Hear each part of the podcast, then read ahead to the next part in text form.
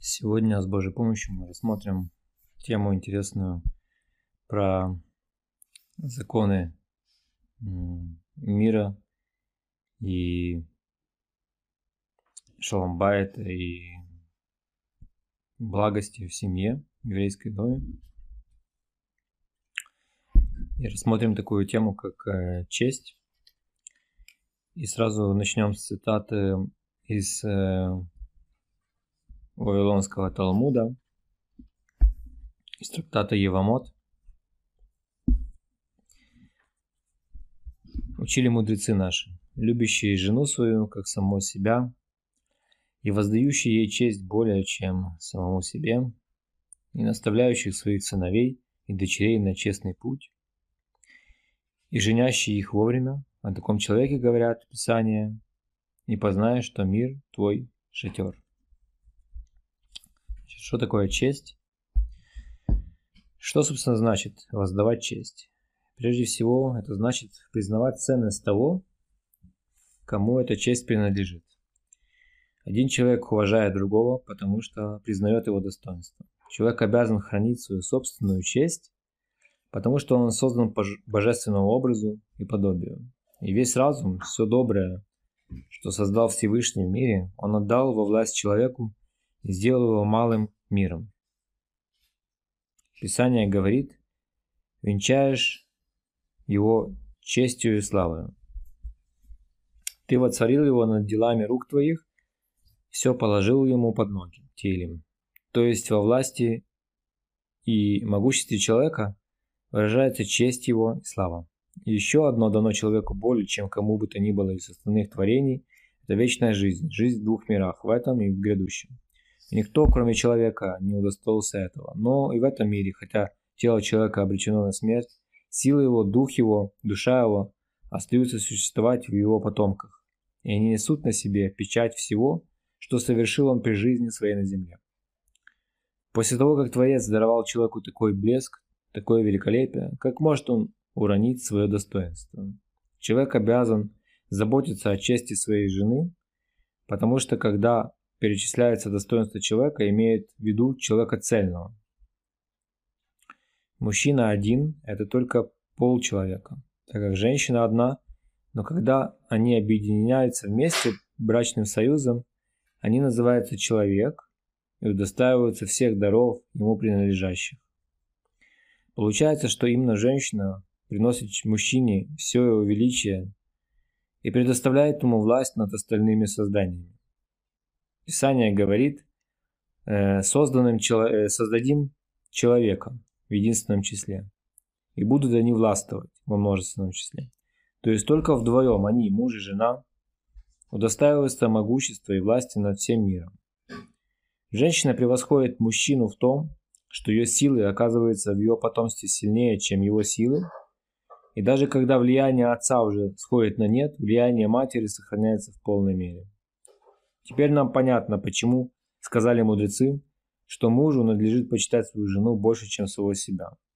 Раз могущество ее столь велико, она заслуживает большего почета, чем он сам.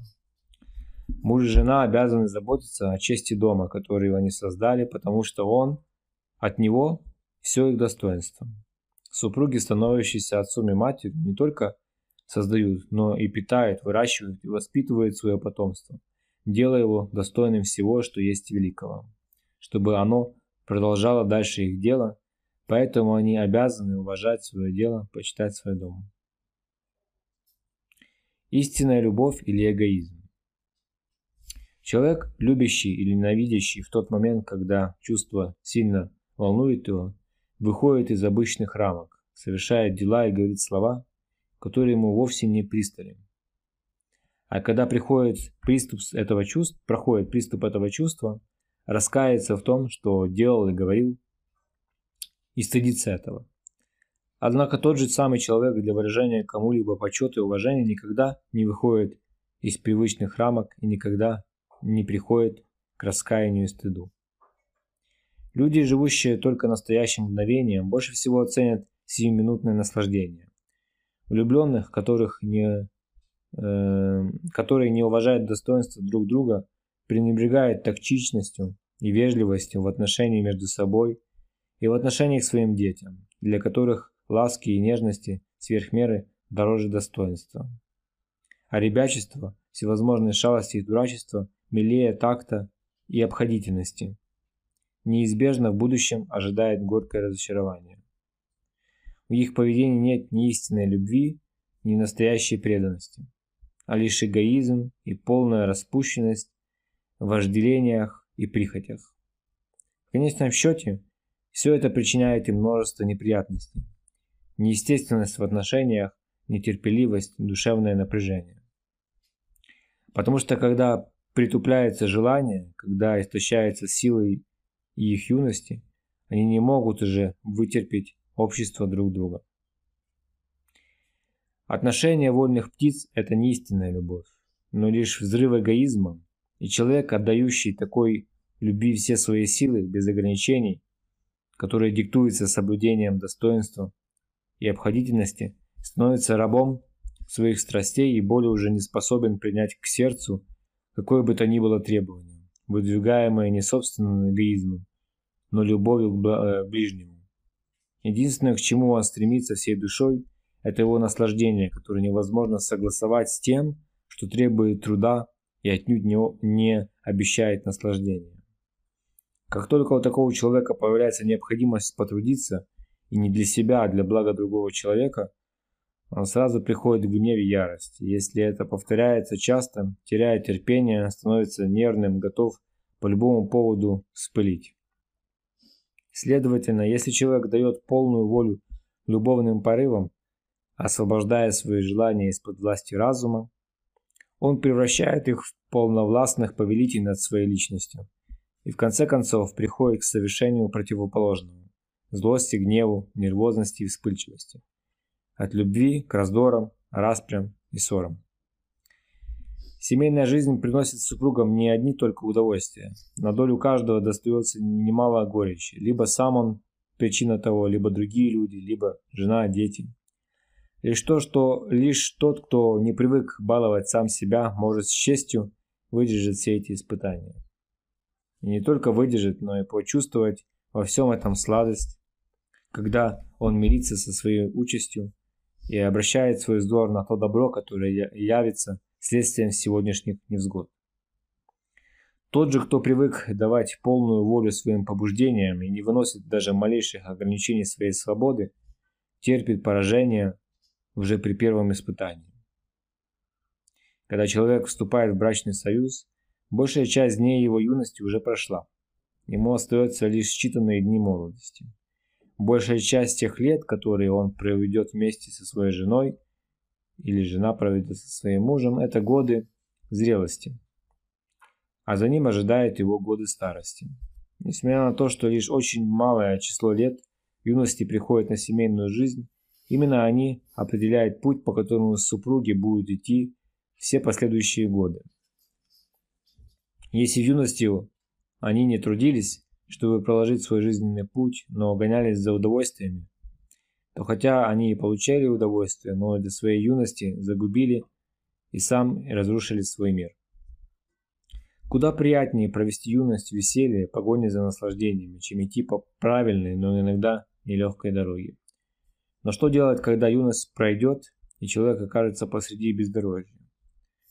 Продолжать погоню он не может, а прокладывать себе путь уже нет сил. Чтобы начать новую жизнь, зрелые годы требуется немало сил и мужества. А это есть далеко не у каждого. Обычно в этом возрасте человек лишь использует то, чем запасся в расцвете лет. А если запасы недостаточны и нет под ногами проторенной дороги, он спотыкается все чаще и чаще, чаще, а то и совсем падает. Любовь, усиливающая, растущая. Чувство уважения – одно из самых возвышенных чувств человеческой души приобретается только тяжелым трудом. Однако юношеская любовь делает этот труд приятным. Какой источник никогда, такой источник, э, какой источник никогда не, иссяк, не иссякнет, его благословенные, э, благоволение воды всегда готовы утолить жажду. Откуда человек может постоянно черпать мир, счастье, любовь? сокровищница мира и счастья, источник благословения, воды которого взращивают истинную любовь, постоянно усиливающуюся и растущую – это чувство уважения. Если в сердце человека появляется уважение к ближнему, вскоре в нем прояснется и любовь и к ближнему. И эта любовь истинная. Ведь он любит не самого себя, а другого человека. Если человек проявляет уважение к своему ближнему, тот тоже проявляет к нему уважение. Более того, уважение приходит, переходит в любовь, а любовь увеличивает уважение. И так постоянно. Получается, что любовь, рождающаяся в сердцах любящих их из чувства взаимного уважения, это любовь, постоянно усиливающаяся и возрастающая. В дни юности она еще слаба. В полную силу она проявляет себя позже, в последующие годы. И чем дольше любящие живут вместе, тем больше любят они друг друга. Чувство уважения не возникает в человеческом сердце само по себе, незванно. Его нужно заботливо выращивать, хранить или лелеять. Немало нужно потрудиться, чтобы оно укоренилось и взросло в сердце человека, чтобы начало давать плоды. Но если о нем не заботиться, оно не приходит, не проявляется и никаких плодов не приносит. Самое подходящее время для того, чтобы взрастить его сердце, это годы юности, когда супруги влюблены друг в друга. Тогда им совсем не трудно увенчать свою пылкую любовь венцом уважения. А что для этого нужно? Говорить и делать все, в чем проявляется достоинство и говорящего, и слышащего, делающего и выдающего его дело. Каждый человек прекрасно знает, что именно задевает его собственное достоинство, достоинство жены и достоинство их обоих. Какие слова выражают уважение, а какие неуважение.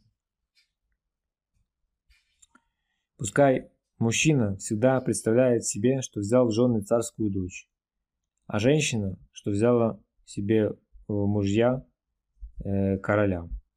Тогда в отношениях они никогда не допустят ничего, что могло бы причинить одному или другому обиду или стыд. Несмотря на тщательное соблюдение достоинства ее и своего собственного, это нисколько не, уменьшит их взаимную любовь. Более того, именно то уважение, которое они постоянно выказывают друг другу, увеличивает их любовь. Всегда нужно тщательнейшим образом заботиться о соблюдении своего собственного достоинства и достоинства жены, чтобы в своем поведении в делах не стать хуже, чем животные. Все животные живут своей жизнью, и жизнь эта тоже требует брачных отношений. Но брачная жизнь некоторых видов животных, сильная любовь и прочная верность по отношению друг к другу прекрасны на удивление.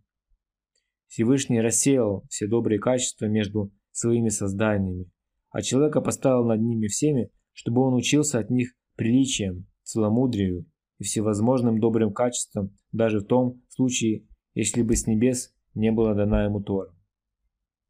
Каждое из животных отличается чем-нибудь хорошим, но человек обязан отличаться всеми добрыми качествами, всем хорошим, что только имеется в мире. В этом его слава, его предназначение. Впрочем, есть три хорошие черты, которые обладают, э, которыми обладают все животные без исключения. И именно первое – это их жены готовы к физической близости не постоянно, но лишь в определенное время. Второе – и только тогда, когда у супругов есть взаимная потребность ради поддерживания существования их мира, и они никогда не растрачивают свои силы попусту. И третье – это плод, растущий в утробе матери – дороги им так же, как и их собственная жизнь, и они никогда не причинят ему никакого зла. Так пусть поступки человека никогда не будут хуже и позорнее, чем поведение любого животного. Верность и преданность. Сказали наши мудрецы. За 40 дней до зачатия ребенка провозглашают на небесах дочь такого-то предназначена такому-то. И когда мужчина и женщина вступают в брачный союз, Всесоздающий на небесах вступает в их союз восседающий на небесах, вступает в их союз и придает им действующую силу. Если, не дай бог, этот союз нарушается, Всевышний платит за оскорбление, нанесенное и союзу, и ему, как участнику этого союза. Никто не может устоять перед Всевышним, когда он творит суд. Нет пощады преступнику, разрушающему союз, освященный Всевышним. Но насколько тяжко наказание нарушителя союза, настолько же велико вознаграждение тому, кто верно соблюдает его. Более того, превосходит мера добра меру наказания. если ты понял, насколько велико наказание за измену, представь себе, сколько велика награда чистосердечной верности, которые верны друг другу супруги и в этом мире, и в мире грядущем.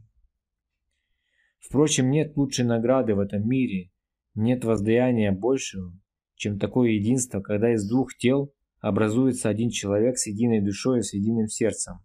Это единство – источник их собственной жизненной энергии, в той животворящей силы, благодаря которой они плодятся и размножаются, и дают жизнь новым поколениям, которые сами тоже получают питание из того же корня, души и сердца своих прародителей, слившихся воедино.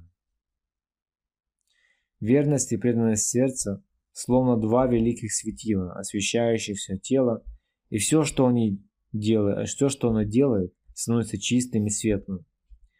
Если же светило не светит в сердцах, все, что делает тело, остается темным и постыдным в своей первоначальной сущности.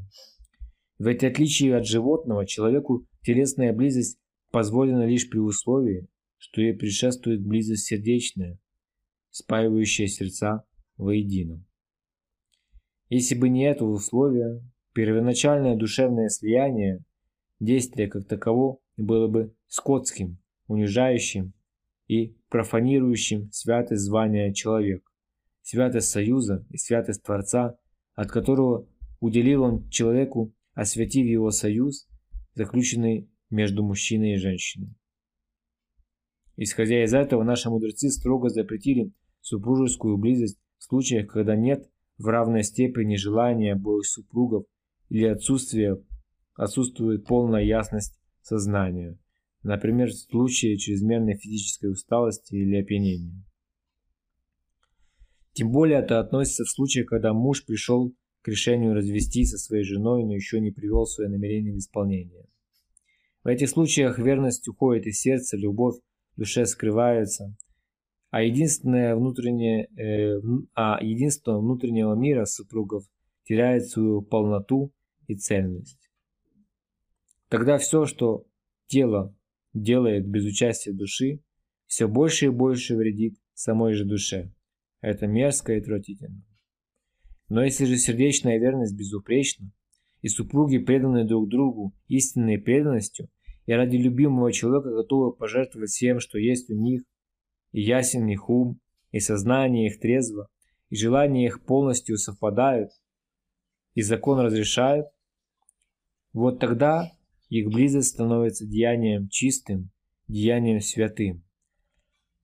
Потому что тогда тела лишь дополняют движение их душ. Их слияние, достигнутое прежде того. Об этом, о таких обстоятельствах говорят в Торе. Поэтому оставит муж отца свою, мать свою, и прилепится к жене своей, и станет они единой плотью. В единстве сердечном, душевном и телесном, в той любви, которой они друг друга любят. Ибо так запечатлел Творец в природе своих творений. Верность супругов друг другу сильнее и выше, чем взаимная верность между отцом и его дочерью и между сыном и его матерью. Хотя у одних любовь и верность возникает с момента рождения, а другие в момент рождения были далеки друг от друга, все-таки взаимная верность супругов сильнее, чем родителей детей. Тем более она сильнее любых уз, связывающих родственников, друзей и так далее. Почему это так? Потому что супружеская верность едва только становится она ему известной, захватывает человека целиком, наполняет его всего, и душу, и тело. Ничего в человеке не остается за пределами ее, ни одна из сил, ни одна из способностей души его, ни один из органов тела. Верность же людей, связанных между собой узами любви, иного рода. По самой сути, своей ограничена своими собственными рамками и не наполняет человека всего целиком. Поэтому оставит муж отца своего и мать свою и, при, при, и прилепится. До каких пределов? Вплоть до того, как Михаль, дочь царя Шауля, Михаль была дочерью царя, праведника, горяча любившего ее, и была отдана в жены Давиду. Кто он такой, мир тогда еще не знал. Представьте себе, о Давиде распускаются порочащие его слухи, потому что деяния его непостижимы и загадочны для окружающих, а о праведности его не подозревает ни одна душа в мире. И даже для Михаля, жены его, непостижимы и таинственные деяния его. Ее отец, царь Шауль, жестоко преследует Давида, жизнь которого постоянно висит на волоске. Никто не берется предсказать, удастся ли Давиду остаться в живых. Наоборот, для всех совершенно ясно, что в конце концов он попадет в руки Шауля, и тогда ждет его неминуемая гибель. Если Михаль попытается защитить Давида, в лучшем случае ей удастся лишь на краткое время отвратить грозящую ему опасность. Но она навлечет на себя отцовский гнев, который никогда не угаснет. Отец навсегда выгонит ее из своего дома или умертвит ее тоже. Если же она выдаст мужа в руки отца, преступник будет наказан, она же сохранит свою честь, свое великолепие, свое счастье на долгие годы. И как поступила Михаль? Она спасла Давида, потому что хоть на краткое время вырвать мужа из рук смерти было дороже ей собственной ее жизни и всего счастья и добра, которые обещали ей грядущие дни. Михаль, дочь Шауля, символ истинной преданности и идеальной верности.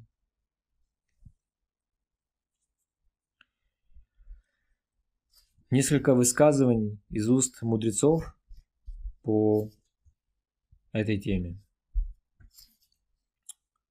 Прислушаемся к словам, с которыми мудрецы Израиля, знатоки человеческих душ, обращаются к нам с двойным предостережением. К мужу об уважении, к жене и к жене об уважении к мужу.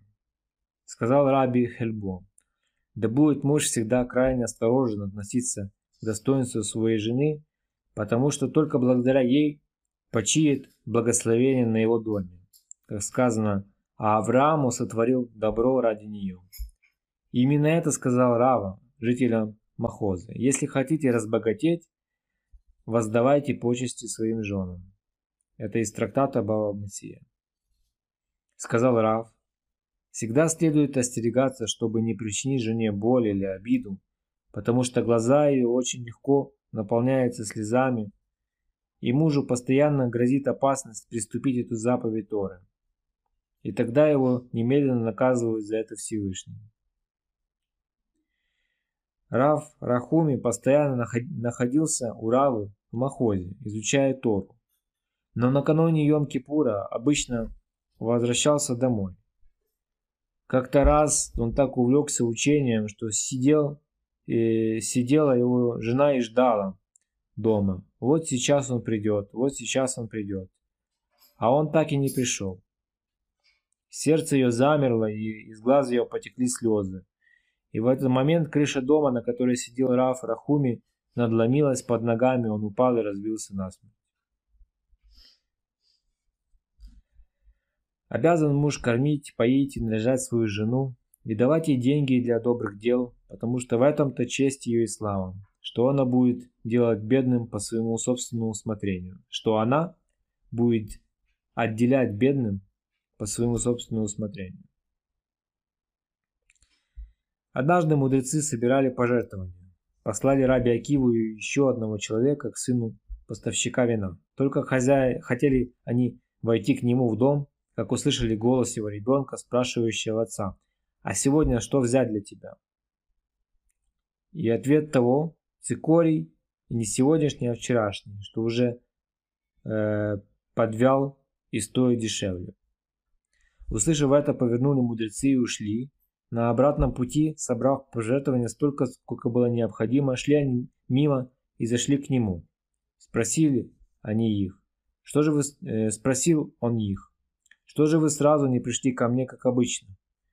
Ответили они. Мы уже были у тебя и слышали то-то и то-то. Сказал он. Что делается между мной и ребенком, вы знаете, но не то, что между мной и Творцом моим. И все-таки идите и скажите жене, пусть даст вам целую меру монет. Пошли они и передали ей это. Спросила она, как он сказал вам, просто целую меру или сверхом? Ответили они, целую меру. Сказала она, я дам вам сверхом, если он, это, если он это имел в виду. Значит, я сделаю то, что он велел. А если нет, избыток я вычту из моей ктубы. Когда узнал об этом муж ее, то увеличил ей ктубу вдвое. Все обязанности мужа по отношению к жене в обеспечении пропитания, одежды и украшений, причисленные мудрецами, имеется в виду лишь человека бедного. Что касается человека богатого, все должно быть в соответствии с его богатством. И не может сказать богач, хватит с моей жены того, что есть у большинства дочерей Израиля. Мужчина должен всегда одеваться хуже, чем позволяет ему его средства, и одевать своих сыновей и дочерей так, как только позволяет ему его средства, а жену свою сверх того, что позволяет ему его средства. Если он увидит, что она идет по пути истинному, пусть полюбит ее больше прежнего и пожалеет ее настолько, насколько только он способен, потому что глаза ее постоянно обращены на него – и глаза ее постоянно обращены на Всевышнего, чтобы а, обеспечилось ему его пропитание. Для того-то женщина и была сотворена из мужчины, чтобы быть костью от кости его и плотью от плоти его, чтобы сердце их было воедино, замыслы их были верными, и между ними было полное согласие. И еще сказали мудрецы, если жена твоя невысокого роста, наклонись к ней и слушай слово ее. Это означает, пусть даже она во многом тебе уступает, ты обязан уважать ее и выслушивать ее мнение. А вот что говорили мудрецы о том, как жена обязана уважать своего мужа. Идеальная жена удовлетворяет все нужды своего мужа по справедливости надлежащей мере. Она его дом, э, помощник, берегущий достояние его. Она подсказывает ему верный совет и не вынуждает его к излишним расходам. Она скромна и проворна в обслуживании своего супруга и в делах, касающихся воспитания ее детей. Она всегда встречает мужа с выражением радости на лице и старается развеселить его и изгнать из его сердца грусть и заботу. Когда он в гневе, она осторожна и деликатна и умеет заметить и отличить проявление его любви к ней. Она ненавидит то, что он ненавидит, и любит то, что он любит. Она надежный хранитель его тайн и не открывает их даже своему отцу и матери. Она чтит и уважает его родню и не хвалится перед ними своим происхождения. Она изменяет своим привычкам и усваивает обычаи своего супруга, и пусть даже он будет полным негодяем, она никогда не выказывает э, к нему пренебрежения. Она заботится о том, чтобы он ел вовремя и готовит ему те ества, которые он любит. Подарки его, безразлично большие или малые, всегда ей дороги и милы. Она внимательна и неболтлива, усердна в работе по дому. Она всегда рада собственными руками сделать то, что нужно ее супругу, не прибегая к помощи служанок. Разговаривая с ним, она выказывает ему почет и уважение. Так Сара, матерь наша, называла Авраама, господин мой. Она заботится о чистоте своих одежд, потому что в том-то и состоит честь ее и слава, чтобы вызывать своим видом уважения к ее супругу со стороны других людей. Если в дом заходит гость или родственник мужа, она принимает его с радостным выражением лица и пойти на расходы больше, чем обычно в честь гостей ей мило, ведь тем самым воздается почет ее супругу. Если она ведет себя так, к ней относятся слова Писания «идеальная жена – венец супруга своего». Случилось однажды, одна женщина выдавала дочь замуж, и, ведя ее к дому, жениха сказала так. «Дочь моя, стань перед супругом твоим, словно слуга перед своим господином, и тогда супруг твой принизит себя и будет тебе слугой, и будет служить тебе, словно своей госпоже. Но если же ты попытаешься возвыситься над ним, то он возвысит себя над тобой, и будет он твоим господином, а ты будешь ему служанкой. И очень берегись, чтобы супруг твой не нашел в тебе чего-то зазорного, отвратительного или уродливого уже с самой юности твоей. И не полагайся на то, что ты прекрасна и желанна ему. Потому что если уже сейчас, пока ты еще совсем молода, ты повредишь его любовь к тебе, никогда в жизни не сможешь снова заслужить его благоволение, и тогда лучше уж было... Неужели это и вправду так серьезно? Да, ведь все это и любовь, и пылкость чувств, и богатство, и красота, и благородство происхождения так хрупко, так непрочно. Все это так приходящее, и даже память об этом не, сохраня... не сохраняется в сердце. Но что действительно надежно и прочно, и остается нерушимым навечно. Это то уважение и честь, которое муж выказывает жене а жена мужу. Все в жизни может перемениться, но супруги останутся связанными истинными узами постоянной любви.